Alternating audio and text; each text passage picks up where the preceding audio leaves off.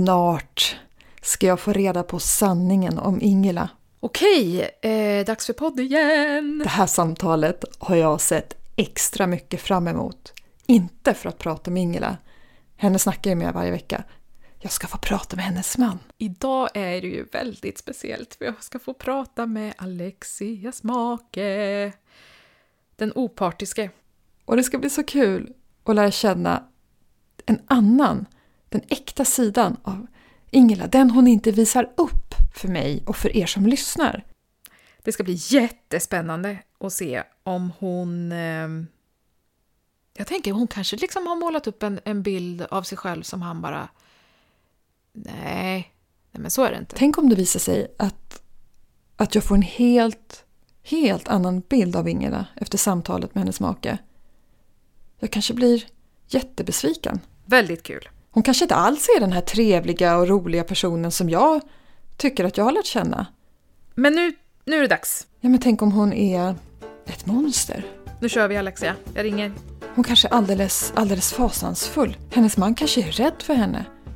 Ja, jag vet ju inte. Men snart vet jag. Vi är AW:n du inte hinner, orkar eller kanske vill gå på. Men som du ändå inte vill missa. Du känner inte oss. Vi känner inte dig. Och vi, Ingela och Alexia, känner inte varandra. Nej, faktiskt. Vi är totala främlingar för varandra. Som att den här podden vore en blind date. Eftersom vi aldrig har träffats. Och inte vet någonting om den andra. Men vi gillar att utbyta tankar och idéer med andra människor. Och prata om det som är stort och smått. Så låt oss göra det.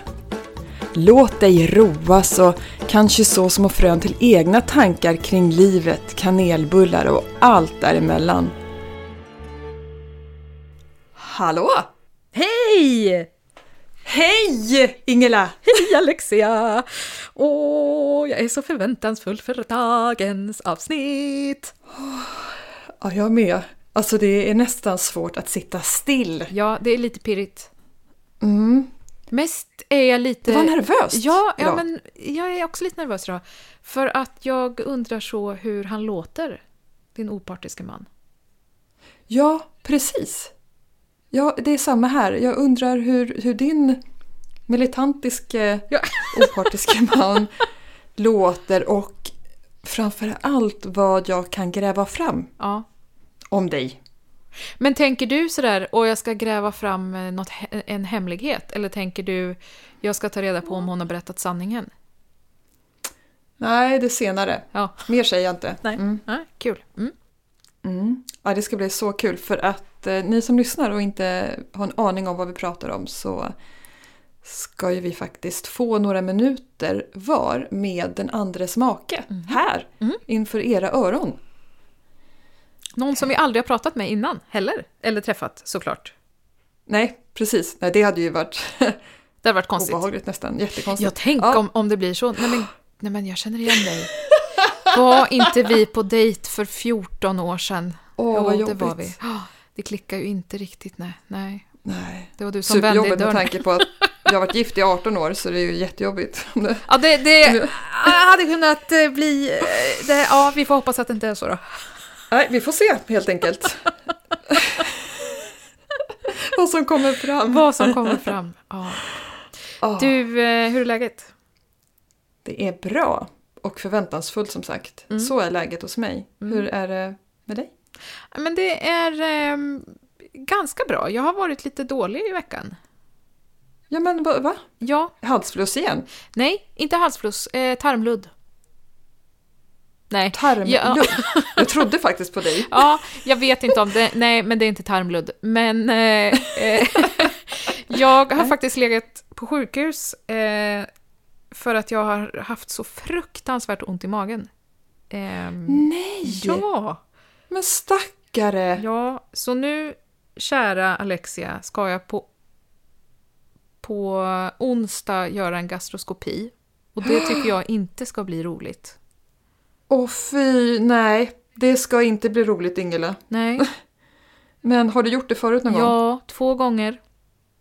Är det då man går in genom munnen? Och du har gjort det 2 gånger. Ja, en gång i vaket tillstånd. Det var det värsta jag varit med om i hela mitt liv. Och sa att jag tänker aldrig mer göra det här. Sen var jag tvungen att göra det en gång till. Och då sa jag, då gör jag det inte om ni inte söver mig. Och då sövde de mig och då gick det jättebra.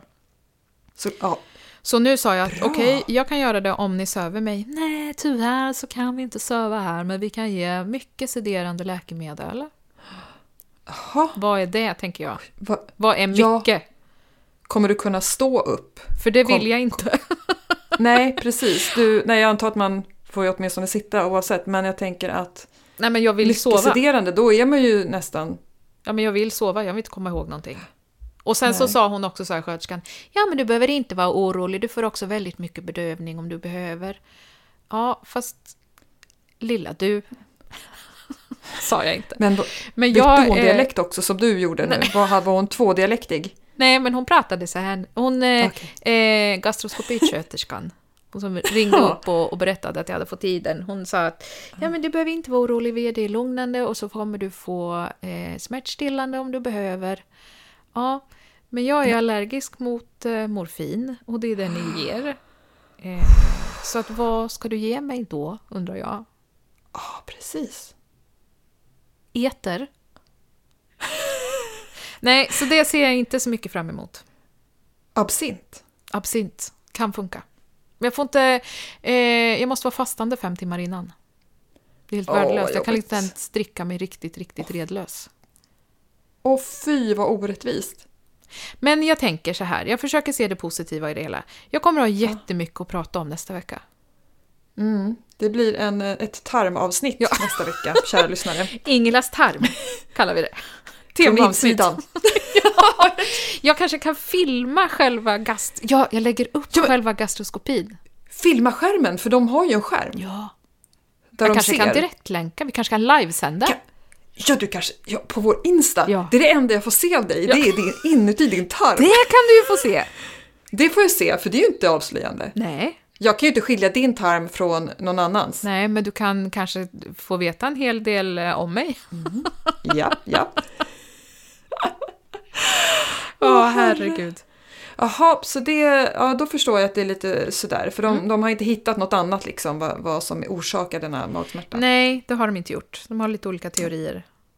Okej. Okay. Mm, vi får se. Vi får se. Jag passar på att önska dig all lycka till och hoppas att det snabbt är överstökat. Tack.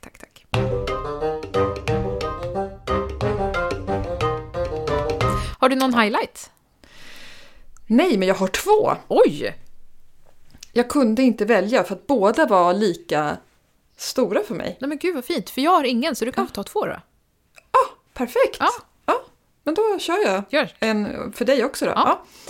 Den första var här i veckan när jag efter en superintensiv arbetsdag och dessförinnan en natt med lite för lite sömn. Ja, men du vet när man är så här riktigt slut. Mm. Och ska precis gå och sätta mig i soffan. Du vet den här stunden man bara längtade efter hela dagen att bara få sätta sig och andas ut och titta på en jättebra tv-serie. Mm. Mm. På väg till soffan, precis när jag ska sätta mig, så kom jag på att jag har en hel tvättmaskin att hänga. Åh nej. Och i nästa stund kom jag på att det hade jag inte. Nej. Och jag blev så glad. Ja. Först liksom tryckte du ner dig i källaren. Ja, exakt. Och sen rakt upp i himmelriket för att jag behövde inte. Nej. Och det var så en genuin lättnad, glädje på riktigt. Mm. Att jag skrattade i falsett av lättnad för att jag var så... Jag orkade verkligen inte hänga den här tvätten. Nej. Som jag inte behövde hänga sen då. Vad hade du gjort det tidigare då? Eller hade du inte tvättat? För då hade du kunnat bli ledsen igen ju. Vad sa du? Om du hade kommit på att du hade glömt sätta igång tvättmaskinen till exempel. Nej, men då hade det nog bara blivit lättare. Vad skönt, då behöver jag inte hänga något ikväll. Aha, och hade jag behövt hänga den hade jag gjort det gråtandes förmodligen. Mm. Och tyckt synd om mig själv. Mm. Det var bra, kul. Ja, så det var... jag tror det var den största highlighten. Mm. Och nästa highlight är att jag fick samtala med en person som jag haft som jag tycker är en förebild och en väldigt cool person som jag har betraktat på håll. Oj! som jag såg på stan och tog mod till mig och gick fram och pratade med henne. Pernilla Wahlgren. Bra gissning, ja, men nej. Annie Lööf. Oj! Ja! Jaha, vad roligt. Jättekul. Var hon så där genuin som hon känns? Ja. 100% mer. Vad pratar ni om då? Förutom våran podd? Förutom våran podd, ja. Så pratade vi om, ja, men, ja, vi har en gemensam vän, så att jag började med det så att jag inte framstod som en random galning, okänd galning. Mm. Utan det var en halvbekant galning då via vår gemensamma vän. Ja. Så berättade jag för henne att jag under en period när jag var vd för en reklambyrå, och jag hade 35 personer som rapporterade till mig, och det här, vi genomgick en jättestor omorganisering tillsammans med andra bolag som ägdes av samma ägare, så det var liksom en stor koncern av flera företag. Och i den här förändringen, så det var det tuffaste jag varit med om i arbetslivet någonsin, på alla sätt. Och de tuffaste dagarna, då tänkte jag, vad skulle Annie ha gjort? Ja. Då tar man på sig sin kavaj eller sin blus, man sträcker på sig och man gör jobbet till punkt och pricka. Ja. Man gör färdigt sitt jobb. Sen när allt är bra, när man är klar, då lämnar man. Ja. Och det här var på riktigt ett mantra för mig. Vad skulle Annie ha gjort? Ja. Som fick mig att orka. För att om hon orkar med det hon gör, då orkar jag med det jag behövde göra. Ja. Så det här ville jag berätta för henne och tacka henne för. Att hon ovetandes har varit ett stöd för mig för ett antal år sedan. Det där tror jag är jättebra att tänka. Vad skulle hon ha gjort? Eller vad skulle han ha gjort? Eller hen? Ja, men då måste man välja en person som faktiskt är bra också. Ja. Eller så tänker man som din dotter, att vad är det minsta? Ja, vad är det minsta Annie Lööf skulle gjort nu? Ja, exakt. Exakt. Ja. Ibland så försöker jag tänka, när livet känns lite tungt, att det finns någon eller något som ser till att jag inte utsätts för svårare prövningar än jag kommer att klara av. Även om jag inte själv tror det då, eller det känns som att jag kommer klara det, så skulle jag aldrig utsättas för någonting som jag inte är ämnad att klara av. Det är en väldigt fin tanke. Ja, den kan vara lite lugnande ibland. Även om det kan kännas så här helt bara, men varför ska jag utsättas för det här? Det är helt meningslöst. Men att alla människor får olika prövningar i livet för att de klarar olika saker. Ja, det är ett fint förhållningssätt. Jag håller med. Jag tror också det.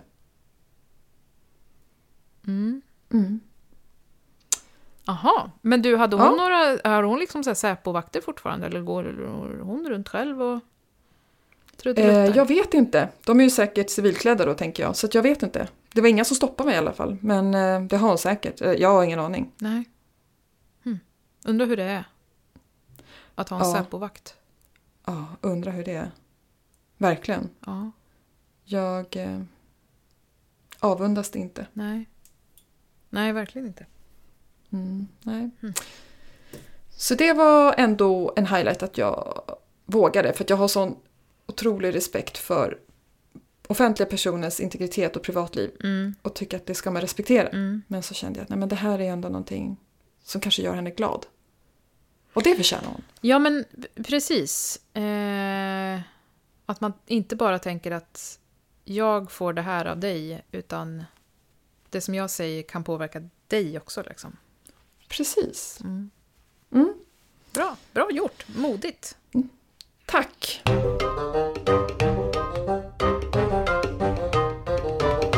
Det har jag tänkt på ibland. Att jag skulle fråga dig om du är en modig eller en orädd person. Alltså skillnaden på att vara modig och vara orädd, och vilket av det du är. Definitivt modig. Är du orädd? Rädd är jag. Nej, jag är rädd för det mesta. Ja. Men vissa saker gör jag ändå. Andra saker skulle jag aldrig göra. Vad skulle du inte göra till exempel? Jag skulle absolut aldrig börja röka. Nej. Eller saker som är fysiska. Där jag ska liksom kasta mig ut från en luftballong liksom. Med någon fallskärm, eller det kanske man inte gör från en luftballong, men sådana saker skulle jag inte göra. Inget sånt fysiskt. Där tar tvärstopp. Ja. Aldrig i livet. Så att när det gäller sånt så är inte... Fast jag vet inte, säga att jag inte är modig. Nej, jag tycker att jag är respektfull mot mig själv. Ja, det tycker inte jag har med mod att göra. Nej, jag är modig på andra plan. Ja. Till exempel i att våga ge mig ut på okänt territorium. Det kan vara i yrkeslivet. Ja. Att prova på nytt. Eller i min kreativitet så är det ju att kasta sig ut i det okända hela tiden. Ja. När jag spelar improvisationsteater eller målar. Sen så beror det ju på. Vissa kan ju tycka att det är jätteläskigt att mingla med nya människor.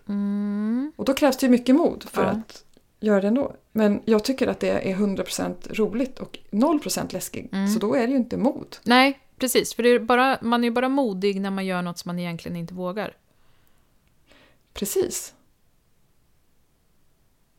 Fast man är också modig när man står upp för någonting, tycker jag. Ja. Och går emot någonting annat, liksom. Har du gjort det någon gång? Absolut. Eller absolut, det låter som att det gör jag varje dag, hela tiden. Det gör jag definitivt såklart inte. Lilla gumman. Ja, det är klart att jag är modig. Nej, men ja, det har jag gjort. Jag har sagt ifrån ett par gånger. Okej, men att stå upp för andra människor. Men om man tänker så här då. Det här är en... Vi har ju fått in lite frågor från er som lyssnar. Jättekul. Ja. Tack. Jätteroligt. Och en fråga är vad vill ni skicka med era barn för? Vilken är den största liksom, inte lärdomen, men vad är det största ni vill skicka med era barn ut i livet? Och jag tänker då liksom när jag säger bara så. Ah. Och jag tar om det nu, för nu blev det så konstigt. Värdering kanske. Ja. En av frågorna som har kommit in är: vilken värdering vill ni skicka med era barn ut i livet? Wow, vilken värdering. Det är ju många, så förhoppningsvis fler än en, men om man ska välja ut en stor eller en som utmärker sig.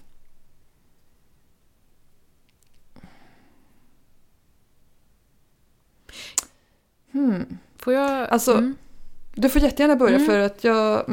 börjar du. Jag tänker utifrån det här med att då liksom stå upp, att säga ifrån och vara modig. Så det viktigaste som jag vill skicka med mina barn, det är att man ska vara en god... När man är liten ska man vara en god kompis.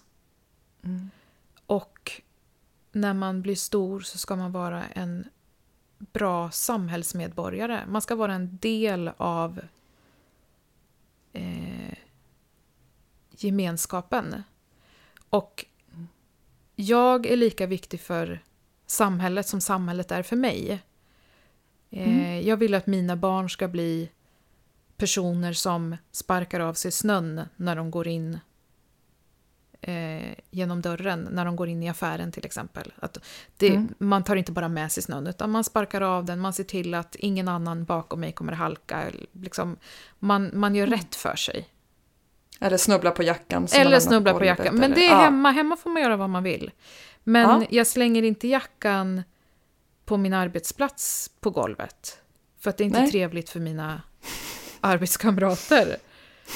Sen hur det ser ut i mitt skåp. Liksom, det är ju bara mitt problem. Men för mig är det är nog det viktigaste. Att mina barn blir goda samhällsmedborgare, tror jag. Som ser till kollektivet. Ja. Och att kollektivet är viktigare än jaget. Wow! Det här är superintressant, för att det jag spontant kommer att tänka på som svar är i andra ytterligheten av det här, fast ändå samma. Ska se om jag kan sy ihop det här på ett sätt som är begripligt. Det jag tänkte på först, om de ska ta med sig någonting ut i livet som jag verkligen känner är viktigt att de får med sig, så är det vetskapen. De ska själva veta att de är tillräckliga. Och med det menar jag att de är tillräckliga trots att de gör fel ibland. Ja. Trots att de inte lyckas leva upp till sina egna eller andras förväntningar. Absolut. För att en person som är i fred med sig själv blir en god medborgare och gör gott mot andra. En person som agerar utifrån ilska eller utifrån ett tillstånd av att jag behöver hävda eller bevisa min rätt att få finnas för att dölja det jag skäms för i mig själv. De människorna är inte alltid kanske de som skakar av sig snön i mataffären, håller upp dörren till andra, för att det börjar med oss själva. Så att på ett sätt så är det ju andra ytterligheten av det du sa, men det som i förlängningen blir precis samma sak. Ja, för det handlar absolut inte om att man inte ska se till sitt eget värde eller trycka ner eller gömma undan saker som samhället inte tycker är bra eller rätt. För som vi har sagt flera gånger tidigare, att så länge man inte skadar någon annan så måste man få leva det livet man själv vill. Men vi har också en samhällsplikt att se till kollektivet. Ja. Och ta vara på varandra och ta hand om varandra. Och precis det du säger, att så här, hålla upp dörren. Svara på frågan vad klockan är. Precis. Att hälsa på varandra. Ja. Tänk om alla barn fick med sig det. Som en självklarhet, vilken annan värld vi skulle ha. Och vetskapen att de vet att de är tillräckliga precis som de är, med fel och brister och alla goda delar. Ja, bra fråga. Stor fråga. Ja, verkligen. Stor och bra. Tack till dig som skickade den. Men du, vill du prata med min opartiska militanta man? Om jag vill, Ingela. För han står här och bara hoppar och vill kasta sig in i detta samtal. Alltså, nu drar vi inte ut på det här längre. In med maken och ut med dig, så får jag ta reda på sanningen här. Yes, en liten trumvirvel tycker jag att han är värd. Japp, hej då Ingela. Vi ses, eller det gör vi inte, vi hörs.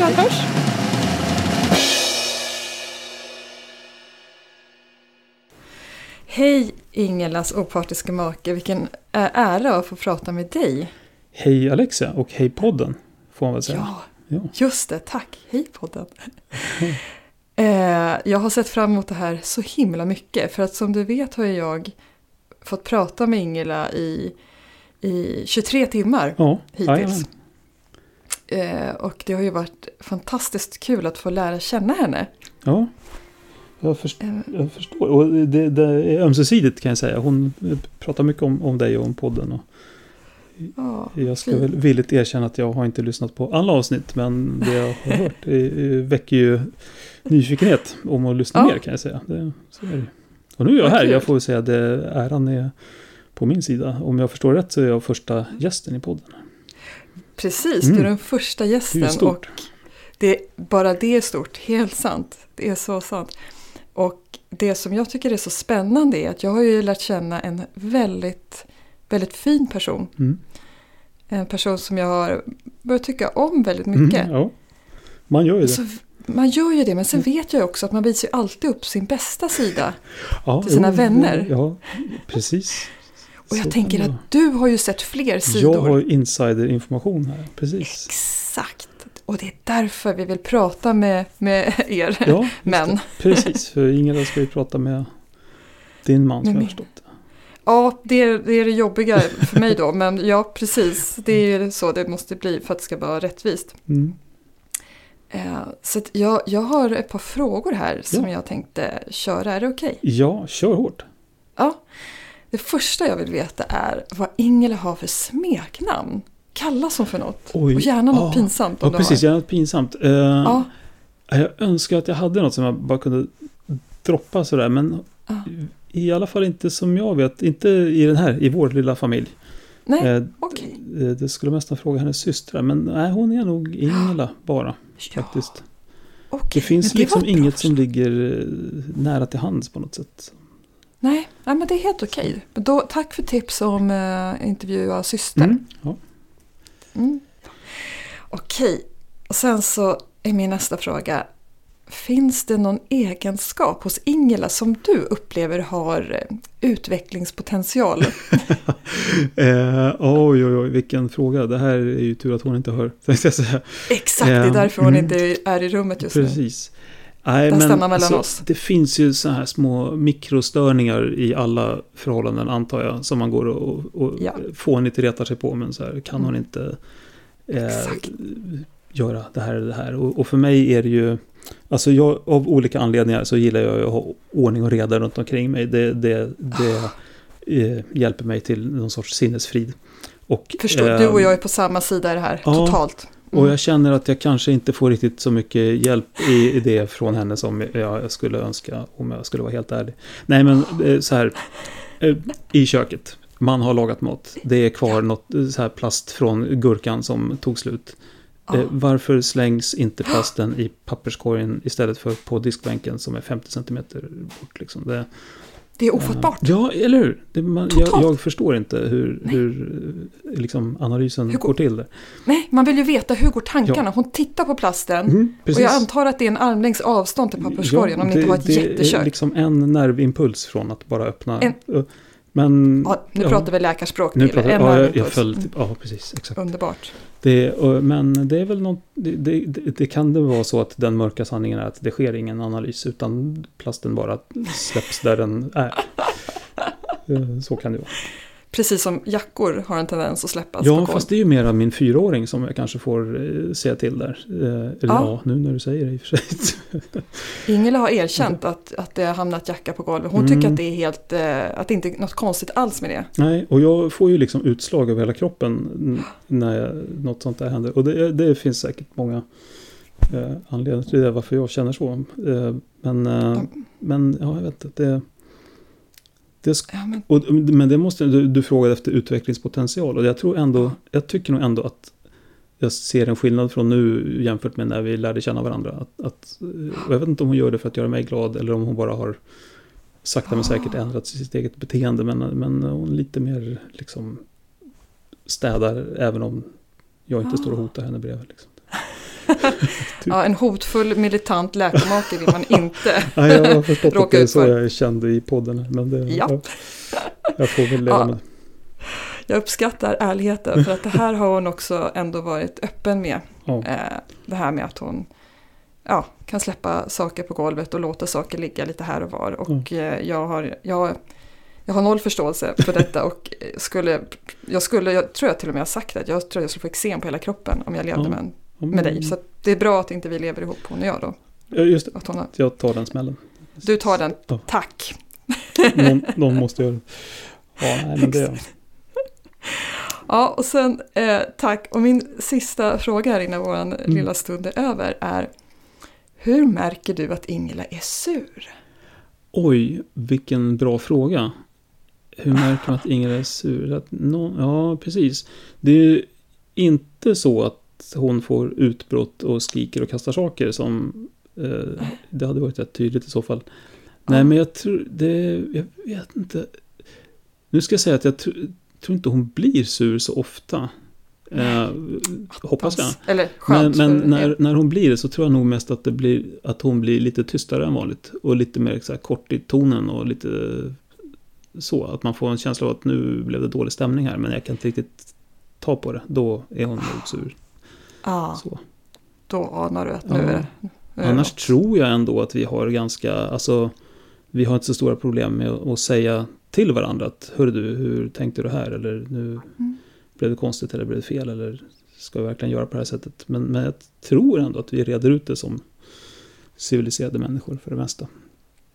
Men det är klart att man kan bli sur och bitter och inåtvänd när man inte har några marginaler liksom, och någonting händer och man bara orkar inte längre. Men då är det nog mer att hon blir tyst än att hon får något utbrott. Okej, det låter ju ändå lite skönare än utbrottsvarianten. Ja, jag tror det. Hon har ju nämnt att hon är konflikträdd, så det är ju rätt skönt då för dig. Ja, just det. Ja, precis. Det är ju skönt om man kan leva med det och bara okej, men då får hon vara sur, så kan man gå därifrån. Så är allting frid och fröjd. Perfekt. Ja, men det är bra. Bara så att jag vet så här, om hon är sur så vet jag vad jag ska ta det på. Just liksom. Det. Om du kvittrar hej podden och hon säger då har ni börjat på fel fot. Så. Då börjar jag reagera. Precis. Ja, vad spännande. Tack så jättemycket för att jag fick veta lite mer om Ingela. Problem. Det var trevligt att vara här och kul att prata med dig. Ja. Kul, tack. Och vem vet, vi kanske frågar er igen. Det kan tänkas. Vi är här.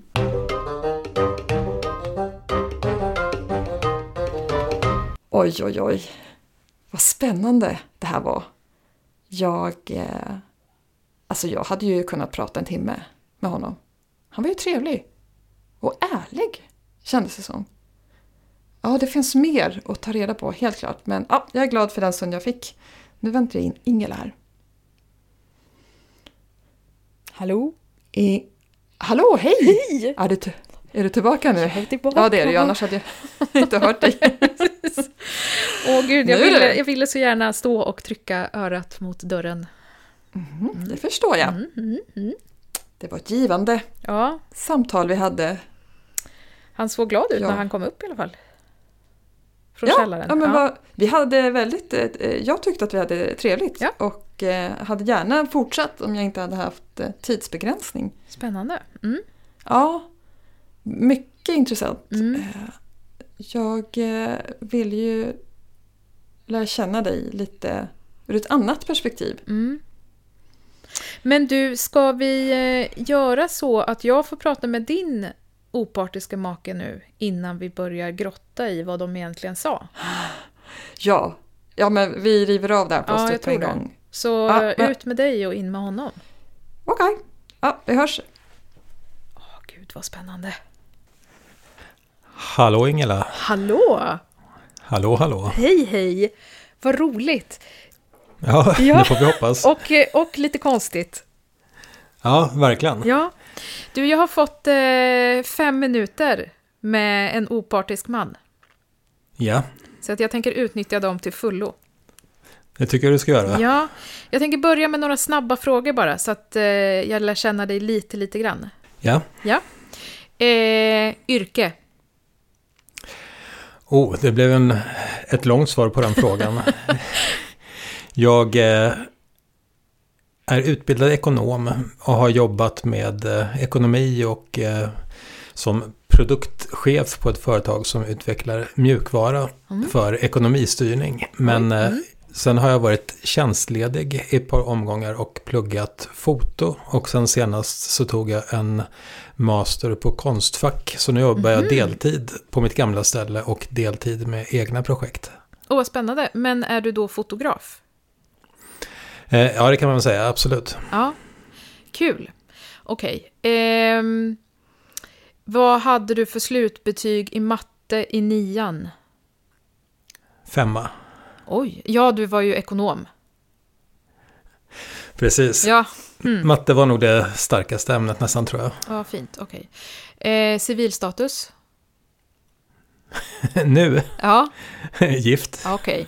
Det går rykten om att du är gift med Alexia. Stämmer detta? Det ryktet kan jag bekräfta, det stämmer. Vad fint, då vet jag att jag pratar med rätt person. Ja. Men du, då skulle jag gärna vilja veta lite mer om hur det är att vara gift med Alexia. För nu har jag pratat med henne i 22 timmar. Och börjar få en ganska bra bild av henne, tycker jag. Den är ju fortfarande liksom, jag målar ju bara upp den i mitt eget huvud fortfarande sådär. Och hon har ju berättat lite om sig själv, och den bilden hon målar upp är att hon är väldigt ordningsam. Okej. Okay. Tycker du att detta stämmer? Jag var nästan säker på att den frågan skulle komma faktiskt av någon anledning. Konstigt, ja. Är hon så ordningsam som hon vill verka? Jag tror att hon är mer ordningsam än vad hon är. Mm. Men med det är inte sagt att hon inte är ordningsam, men vi har nog lite olika definitioner och är nog ordningsamma på olika områden, så att ibland så kan vi nog ha lite diskussioner om det, tror jag. Okej, har hon liksom ordning i sitt eget kaos? Ja, jo, men det har hon absolut. Ja. Och så mycket kaos är det inte, tycker jag inte. Nej, men det är fint. Och hon säger ju att hon aldrig behöver leta efter saker till exempel, stämmer det? Ja, hon kanske inte behöver leta, men vi behöver leta när hon har städat. Okej, så hon håller reda på era saker på sitt eget sätt, kan man säga. Ja, när vi städar så gör vi det på olika sätt. Okej. Skulle du säga att Alexia har ett kontrollbehov? Ja, både och. Mm. I vissa fall, men absolut inte så att jag skulle säga att det är ett överdrivet kontrollbehov på något sätt. Nej. Har hon, är det olika? Hon kan definitivt släppa saker och, om hon vet att någon annan har kontroll på det. Okej, ja. Är det olika om man tänker på henne som yrkesperson och som privatperson? Ja, det tror jag nog. Var har hon mest kontrollbehov? Det skulle jag tro att hon har i jobbet faktiskt. Ja, okej. Mm. Skulle du säga att Alexia är en ja-sägare eller en nej-sägare? Ja, hon är nog... Ja-sägare låter ju eller negativt, för det låter ju som någon som inte vågar säga ifrån. Men hon är nog, om man tolkar det som någon som är positiv och tycker och säger ja för att det är kul att göra någonting till exempel. Mm. Så är hon definitivt en ja-sägare snarare än någon som inte vill göra saker. Mm. För min bild av henne är ju att hon säger ja till allt. Om det är någonting som verkar kul. Ja, absolut. Ja, att hon till exempel sjöng den här duetten med den här artisten på Nyköpings teater här i våras. Är det något som är typiskt Alexia, eller blev du lite förvånad över det? Nej, jag blev nog inte så förvånad. Även om det kanske var första gången hon gjorde en sån sak, så, ja. Så låg det väl ändå i linje med vad jag kan tänka mig att hon skulle säga ja till. Okej. Mm. Vad skulle förvåna dig om hon... gjorde då, kan man säga så? Ja, hon är nog lite rädd för våghalsiga saker. Så jag tror inte hon skulle tacka ja till att hoppa bungee jump. Nej, okay. Hon skulle inte ställa sig på skidor i en störtloppsbacke. Nej. Sådana saker. Nej, hon är lite försiktig så kanske. Precis. Ja. Hon vill inte utsätta sig för fara. Kan man säga så? Fysisk fara, ja, precis. Det är ju i och för sig klokt. Ja, det kan det vara. Det får man säga. Mm. Ja, men fint. Då tycker jag ändå att hon har hållit sig till sanningen när hon har berättat om sig själv. Ja, vad bra. Ja, det får jag säga. Du, tack så jättemycket för att jag fick prata med dig. Ja, tack själv. Ja. Lycka till med allting. Ja, okej. Okay. Ha det så bra. Hej, hej. Hej, hej.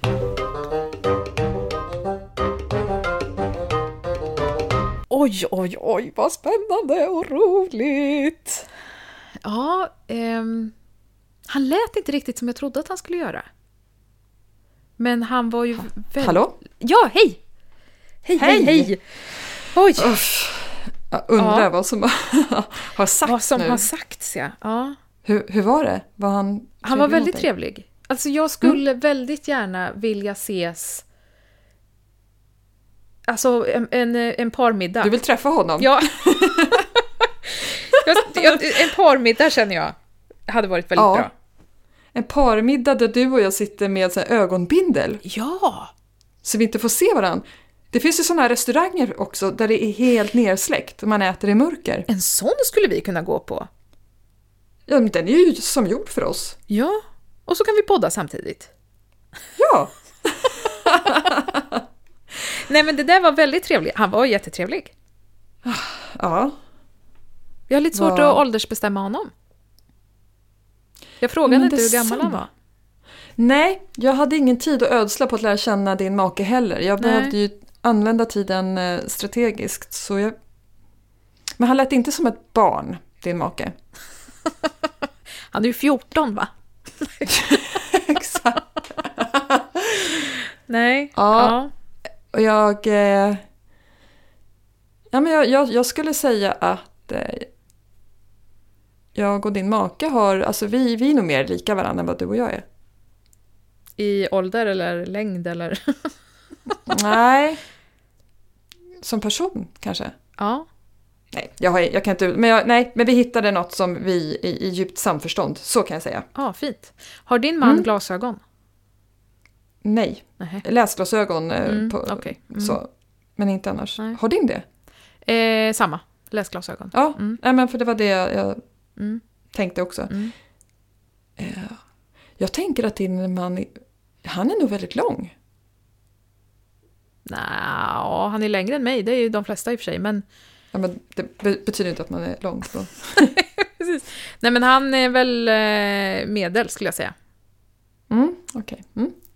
Din då? Är din längre eller kortare än dig? Lite längre än mig. Då är han ganska lång. Ja. Är han äldre eller yngre? Än mig? Ja. Äldre? Ja.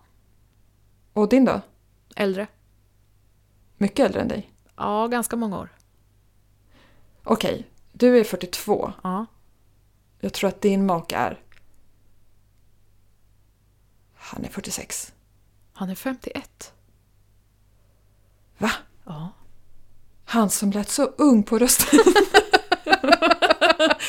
Jaha, så han är född 72 alltså? Mm. Ser du. Ja, då får du gissa åldern på min. Då make. Tror jag att... För du är ju 44. 45. Då är han 49. Nej. 63. Nej. Nej, han är lika gammal som din make. Jaha. När fyller han år då? Oktober. Nej, vilket datum? 29. Och din? Nej, jag skojar bara. 21 juli. Jaha, med tråkmåns. Jag som blev så uppspelt här i onödan. Det var hans förlorade tvillingbror. Det hade varit väldigt roligt. Det hade ju varit superkul. Tänk vad mycket press vi hade kunnat få. Verkligen. Ja, nu är jag nästan besviken att de inte är tvillingar. Ja, det var lite synd. Mm. Ja, men nu måste jag säga en sak som din man sa. Okej. Får jag det? Ja. Jag måste ju ta det här någon gång så att det är lika bra att vi kör. Jag frågar dig vad du absolut inte skulle göra. Hoppa ut från ett flygplan, sa du. Jag frågade faktiskt honom samma sak. Ja, vad sa han då? Hoppa bungee jump. Precis. Aldrig. I hela mitt liv. På något sätt skulle någonting få mig att göra det. Han sa att du var orädd men inte dumdristig typ. Precis. Väldigt klok. Vuxen helt enkelt. Ja, precis. Vuxen. Ja, men då rätt. Där talar han sanning. Han medgav också att du är ordentlig. Alltså att du har ordning och reda. Jajamän. Ibland kanske så mycket ordning och reda. För att jag frågade, är det sant att hon aldrig letar efter saker? Ja. Då sa han att det är sant att hon aldrig letar efter saker. Vi andra får leta efter saker. När hon har städat. Ja, men det här är någonting jätte... Jag förstår inte. Alla saker har ett hem. När jag städar åker alla hem. Till sin plats. Alla saker alltså. Och ändå så är det liksom varje gång någon av de tre personerna jag lever med här som inte hittar sådana saker. Det är inte så att jag lägger dem på olika ställen. Har de inte varit med på genomgången som var? Precis, de är aldrig med på genomgången. Och då får man skylla sig själv. Ja. Ja, men så är det ofta, att det får, så fort någon i det här hushållet inte hittar någonting, då är det, då hör jag mitt namn ropas eller mamma med en viss irritation. Då, det, liksom, så fort någon inte hittar någonting så underförstått så är det mitt fel. Men då vill jag säga och hävda att alla gånger är det faktiskt inte mitt fel. Men det är också så himla roligt när det är någon så här, nu är det ju speciellt när man har barn som lägger saker på konstiga ställen, men är så här, har du sett hennes tröja? Bara, ja, den ligger under fåtöljen eller bakom soffkudden där uppe. Hur man nu kan veta det. Ja, det där är ganska konstigt egentligen att man har, så jag vet precis var allting finns. Just det där att någon kan ropa, mamma, var är mina innegympadojor? Ja, men de står på andra hyllan bakom gummistövlarna, längst in där bakom de vita gympadojorna. Ja. Det är väldigt där konstigt. Ligger den ena och den andra ligger... Ja. Ja.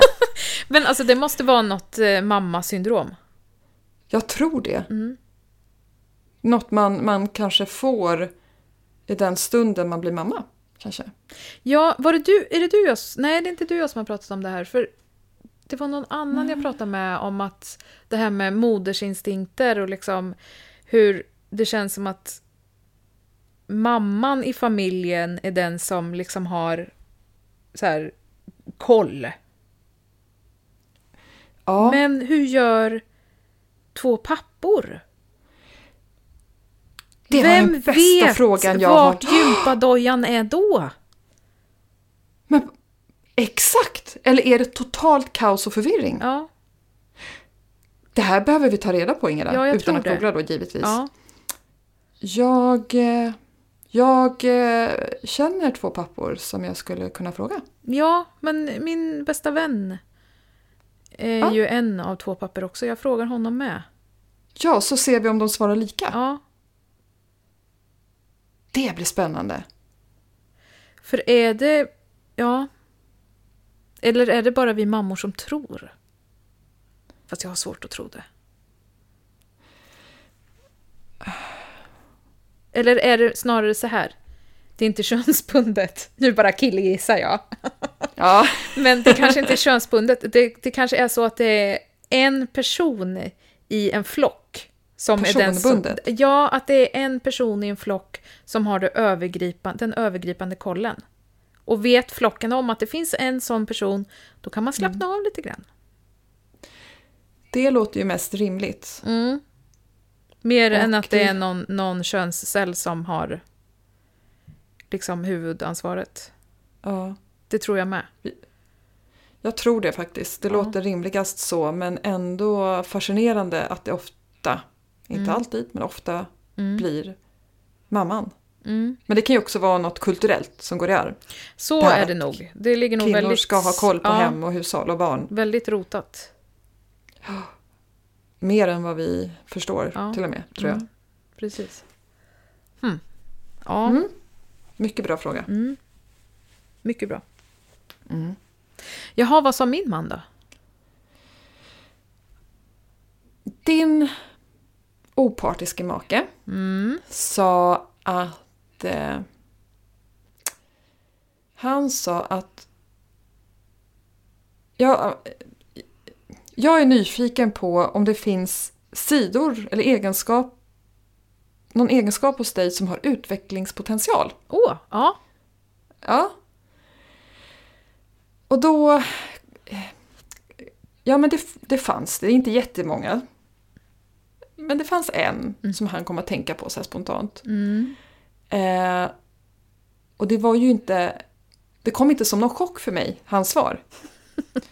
Det här är att till exempel om man drar av plasten på en gurka och lägger den på bänken. Varför åker den inte ner i papperskorgen? Ja. Som är en nervimpuls bort, som han då uttryckt på läkarspråk. Och det gillar jag. Vi pratar läkarspråk, han och jag. Det är en nervimpuls bort. Och vi kan inte förstå det. Det är helt ett mysterium.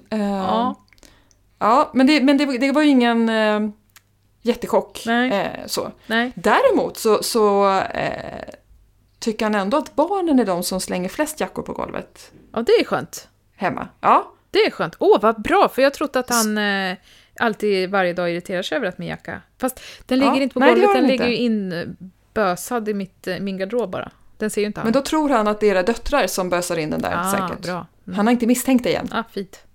Mm. Ja. Så det var, där enades vi. Och jag... måste ändå säga att jag tycker jättemycket om dig, Ingela, men jag vet inte hur länge vi hade kunnat leva ihop utan att jag hade haft eksem på hela kroppen.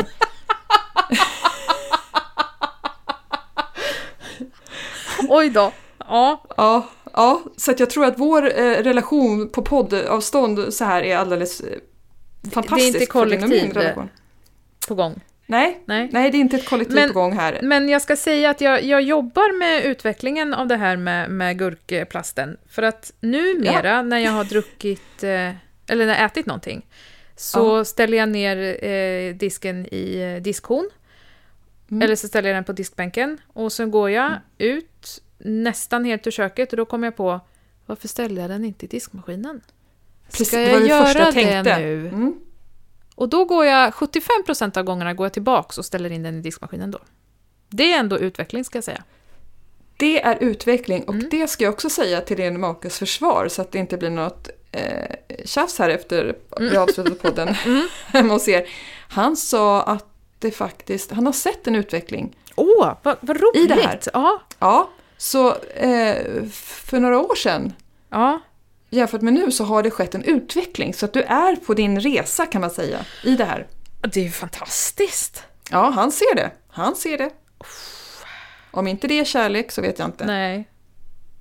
Precis. Ja, det var så den fick du. Ja, det var bra. Ja. Mm. Du, Ingela, hur skulle du säga att man märker att du är sur? Jag slutar prata.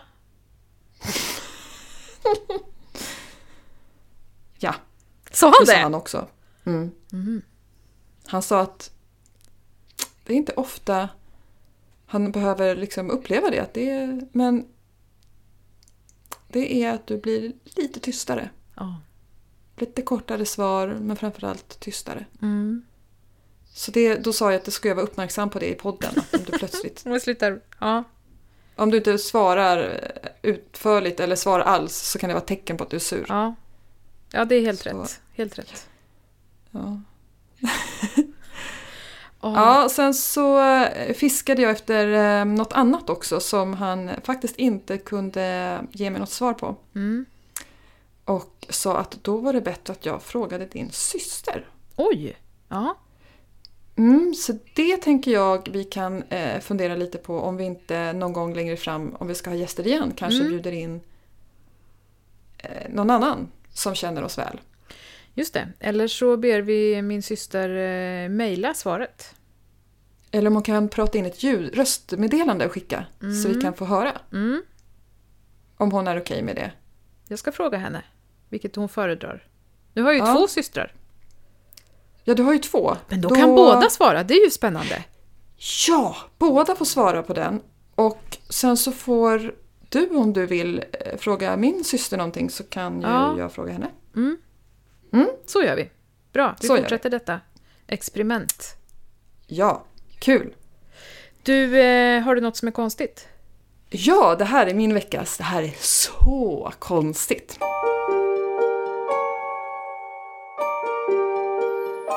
Och det är att jag tror att jag håller på att knäckas av en räv. En räv? Mm. Okej. Okay. Jag bor i en tätbebyggd ort, kan man säga. Ja. I ett bostadsområde bland många hus. Ja. Ja, jag bor inte i skogen, jag bor inte på landet. Nej. Det är väldigt nära mellan hus och bilvägar och skolor och många liksom stora köpcentra och sådär. Det är, I vårt område, alltså runt mitt hus, så bor det 3 rävar. Mm. Framförallt en av dem ser jag obehagligt ofta. Ja. Och innan jag fortsätter så kan jag... Vad känner du? Vad har du för känslor inför räven? Ja, men de är ju lite gulliga fram tills jag fick lyssna på hur de låter. Precis, för det har jag spelat upp för dig. Mm. Just det. Mm. Mm. Och jag tror inte att de är speciellt trevliga att ha att göra med. Nej, precis. Det här är ju det svåra i min relation med den här räven. Ja. Å ena sidan är den fruktansvärt söt. Mm. Den är i samma storlek som mina hundar. Mm. Och är inte helt olik en hund. Mm. Så den delen av mig gör ju att jag blir alldeles förtjust i nästan hunden som räven ser ut att vara. Mm.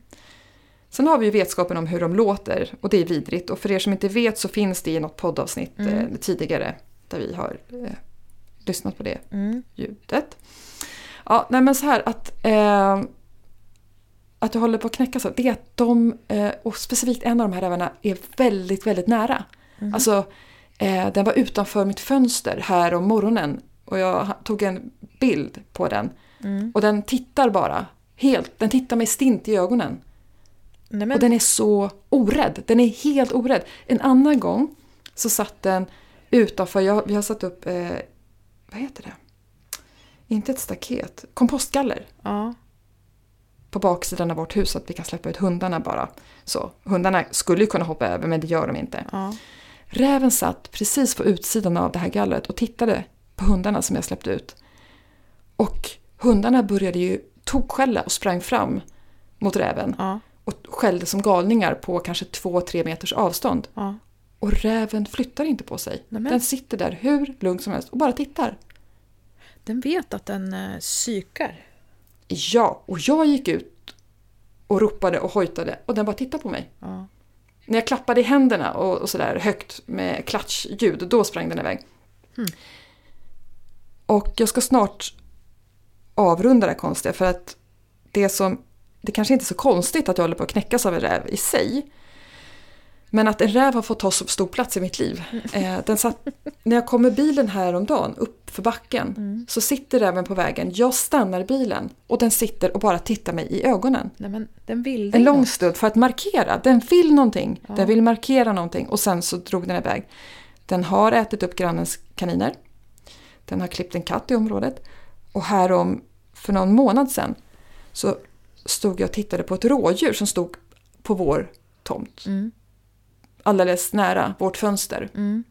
Jag stod och tittade på det här gulliga rådjuret som stod och mumsade på vår buske. Och så ser jag några meter till höger så står räven och smyger långsamt mot rådjuret. Mm. Närmare och närmare. Och sen satte den efter rådjuret, varpå rådjuret springer iväg och räven efter. Mm. Och vet du att rävar kan fälla rådjur? Men du, det är inte så att du går runt med en rävpäls eller något så att du har brorsan över axlarna? Oh. Ja, du tänker hämndaktion på något sätt. Ja. Någon vred. Nej. Jag har ju fuskpäls. Jag vet inte om det är så att den kan ta fel på. Så skulle det ju kunna vara. Jag har inte haft den i sommar dock. Nej. Det kanske är ännu värre att du fällde min bror och la ner honom i en kartong. Och nu står han i källaren. Ja, så kanske det är. Du fluffar upp den där pälsen och så fyller du den med något och lägger ut den och ser om. Så för att visa att det inte är en släkting. Ja, du menar så att okej, det var inte ens äkta. Ja, så kanske den lämnar. Men då kanske det även ser ner på mig. Och förakta mig för att jag inte ens kunde liksom fånga ett äkta byte. Nej, det tror jag inte. Jag tror att den mer kommer tänka, schysst, hon skulle gärna vilja ha min hud. Men jag betyder mer än så hon gör en fejkhud. Jag får nog prova det faktiskt. För att jag vet inte hur vi ska få bort det här. För att ska jag vara helt uppriktig så är det lite obehagligt att den... För den kan ju attackera hundar. Ja, men, den har smugit efter hundägare i området. Och har smugit fram på 2 lösa hundar som lekte precis bakom vårt hus här som var lösa. Och då smög röven fram på dem trots att det är 2 stycken. Mm. Ja. Ja, nej. Man vill ju inte gärna att den biter den i benet eller något. Nej. Och den har bitit folk här i vårt område. En person som klev ut ur en bil och blev biten. Det där är min stora skräck, att det ska komma något djur och bita mig i benen. Jaha, förlåt. Spädde jag på det. Ja. Okej, det är inte värre än att åka ner i avloppet, men det är ju nära. Nästan lika illa. Ja. Och den låg under vår bil här om dagen. Precis utanför räv, vårt fönster. Så jag lägger upp lite rävbilder så får du se hur den är väldigt söt. Ja, det kan jag tro. Så det tycker jag är konstigt att nästan bli knäckt av en räv. Ja. Hur en räv kan få en sån stor plats i ens liv. Ska du behöva flytta? Precis. Det kan vara så. Ja. Vi får se om det är räven som vinner eller jag. Men tack för tipset om att lägga ut fuskpälsjackan. Ja, varsågod. Tack. Har du något konstigt? Ja, det här är min veckas. Det här är så konstigt.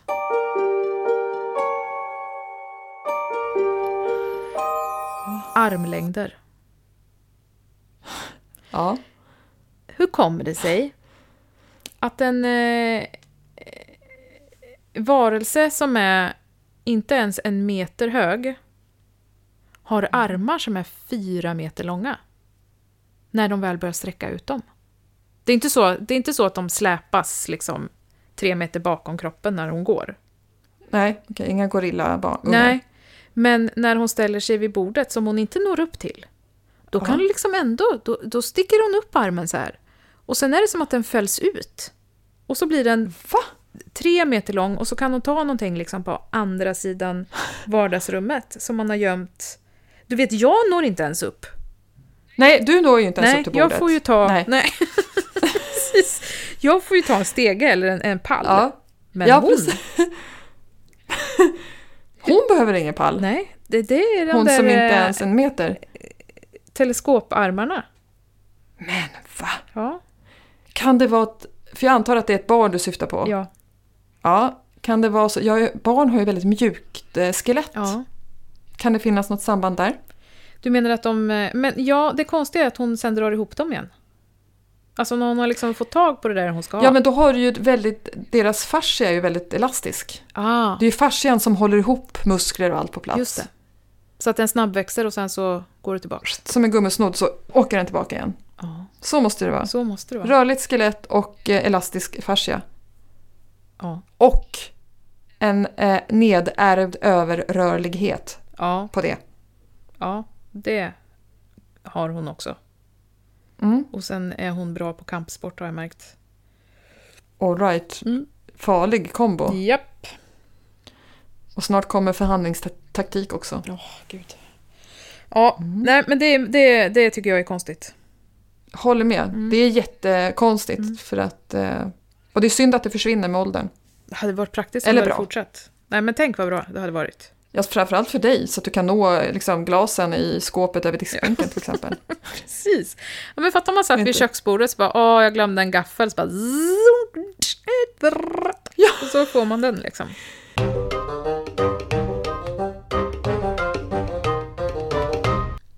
Du, innan vi avrundar så måste jag ge en replik från förra veckas avsnitt när vi pratade om konstiga föremål.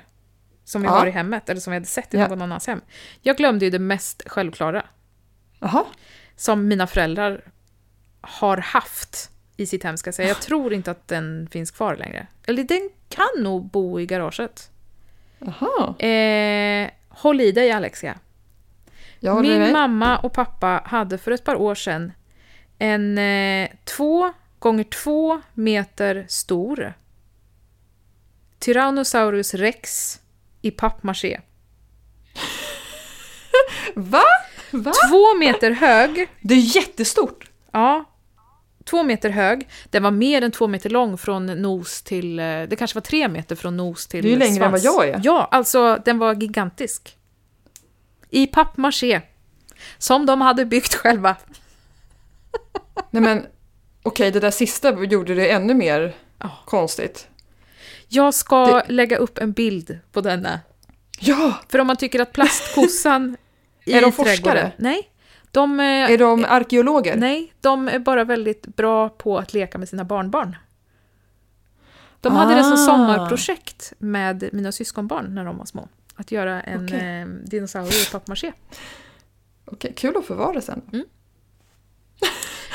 Och när jag frågade vad de skulle göra huvudet av, så hade pappa inte riktigt kommit på det än. Och sen så stod vi i garaget, eller så stod vi, så kom han och så sa, nu vet jag vad jag ska göra huvudet av. Dammsugaren. Va? Ja. Dammsugaren? Och sen var de tvungna att åka och köpa en ny dammsugare. Nej men... Ja, men ja, det här måste jag ju se. Ja, jag ska lägga upp en bild på pappmaché-dinosaurien. Tack för den. Ja, det var faktiskt konstigt. Mm. Hur har det gått med utmaningen? Jag fick utmaningen att äta 2 veganska luncher. 3 var 5. Det faktiskt, om jag ska vara ärlig. Var det 3? Ja. Nej. Jo. Den här veckan som kommer så ska 2 av luncherna, 2 av 5, ska vara veganska. 2 av 5. 2 av 5. Ja, okej. Har du ätit någon? Alltså det är en definitionsfråga. Ja. För att... Jag drack ett glas vatten. Då. Ja, men typ. Alltså nästan på den nivån är det. För att, okej.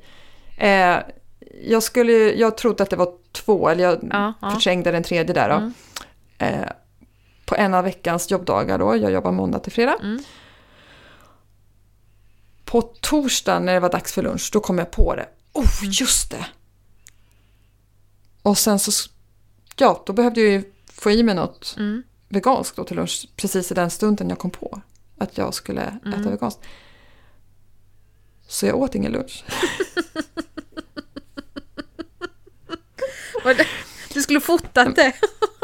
Ja, jag tänkte... Jag har fotat ingenting. Ja. Så jag lägger upp det. Ja. För att... Nej, men så här, jag ska också understryka att man ska inte slarva med maten, man ska äta sina måltider. Ja. Och jag äter inte frukost, jag äter någon sen frukost/lunch.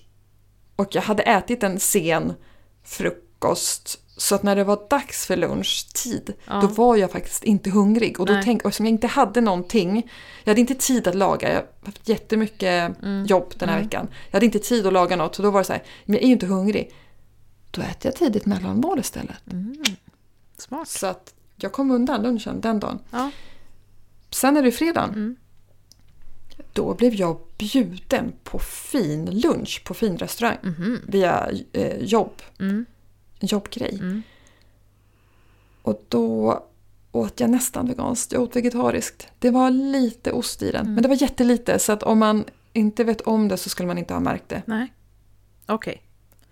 Men då kan man ju snitta ditt utfall med mitt utfall på förra veckans utmaning. Ja, när jag yogade, när du käkade glass och yoga samtidigt. Mm. Och inte yogade, men ja. Mm. Mm. Ja, men bra. Ja, men då är vi kvitt. Ja, då är vi kvitt. Bra. Ja. Men vi ger mig en ny utmaning bara. Jajamän. Nu ska du få något som jag tror att du kommer tycka är kul. Mm. För länge sedan så fick du i uppgift att rita ett självporträtt när du blundade. Mm. Med fel hand tror jag att det var till och med. Mm. Mm. Den här gången så ska du få rita ett porträtt av hur du tror att jag ser ut. Ja! Och gärna så detaljerat som möjligt. Jag vill känna mig glad och stolt när jag får se det här. Ja. Och jag vill framförallt känna igen mig. Ja. Ja. Spännande. Och då för alla som lyssnar och kanske hoppat in, så vill jag påminna om att jag och Ingela har ju faktiskt aldrig träffats. Vi har inte googlat varandra, vi följer inte varandras sociala medier. Vi vet alltså inte hur den andra ser ut. Det enda lilla vi vet om den andres utseende är den lilla mystiska bilden man ser på vårt poddomslag. Och så har vi pratat om våra längder, eller avsaknad av längder också har vi pratat om. Och den lilla bilden på vår Messenger-tråd där vi sköter det praktiska kring podden. Just det, och den är typ 1,5 centimeter gånger 1,5 centimeter. Ja. Och så vet jag att du har en liten näsa. Ja, och att du har en krok. Vi har pratat om näsa. Ja. Precis. Ja. Mm. Och att du har mycket jättelånga spännande. Armar. Ja, just det. Som din dotter. Ja, precis. Ja, men det var roligt. Det ska jag göra med glädje. Kul! Mm. Ja, men vad roligt. Tack för det då. Ja. Och tack för idag. Vi får fortsätta och ta del av lyssnarnas frågor Eller snarare besvara lyssnarnas frågor i kommande avsnitt också. De kommer icke att glömmas. Nej, för vi har fler frågor som har kommit in. Mm. Och det sista, innan vi säger hej då Ingela, så vill jag säga till dig som lyssnar. Ja. Jag undrar, får vi be dig om en tjänst? Just det. Ja, tack. Om du sa ja, så tack. Mm. Om du inte sa ja vill jag veta varför. Nej, Nej men så här... Så här är det, vi skulle bli otroligt glada om du ville tipsa 3 kompisar om våran podd. Ja. För vi vill ju så gärna att fler ska hitta den och veta om att den finns. Så att om du har någon sorts glädje eller behållning av våra samtal så får du mer än gärna tipsa 3 vänner, så skulle vi bli otroligt glada och tacksamma. Verkligen. Ja. Och 3 vänner som sen tipsar 3 vänner. Och snart så når vi ju hela svenska folket. Hela svenska folket. Precis. Ja, men du, vi måste säga tack för ikväll. Tack för idag. Tack för idag och tack för nu. Och fortsättning följer nästa vecka. Ja, ha det så bra. Hej då. Detsamma. Hej då. Hej hej. Sprid podden till dina vänner om du gillar den. Och dina ovänner om du inte gör det. Och glöm nu inte att prenumerera, kommentera och recensera våra avsnitt. Skriv gärna till oss på tvaframlingar@gmail.com eller på Instagram där vi heter tvaframlingar.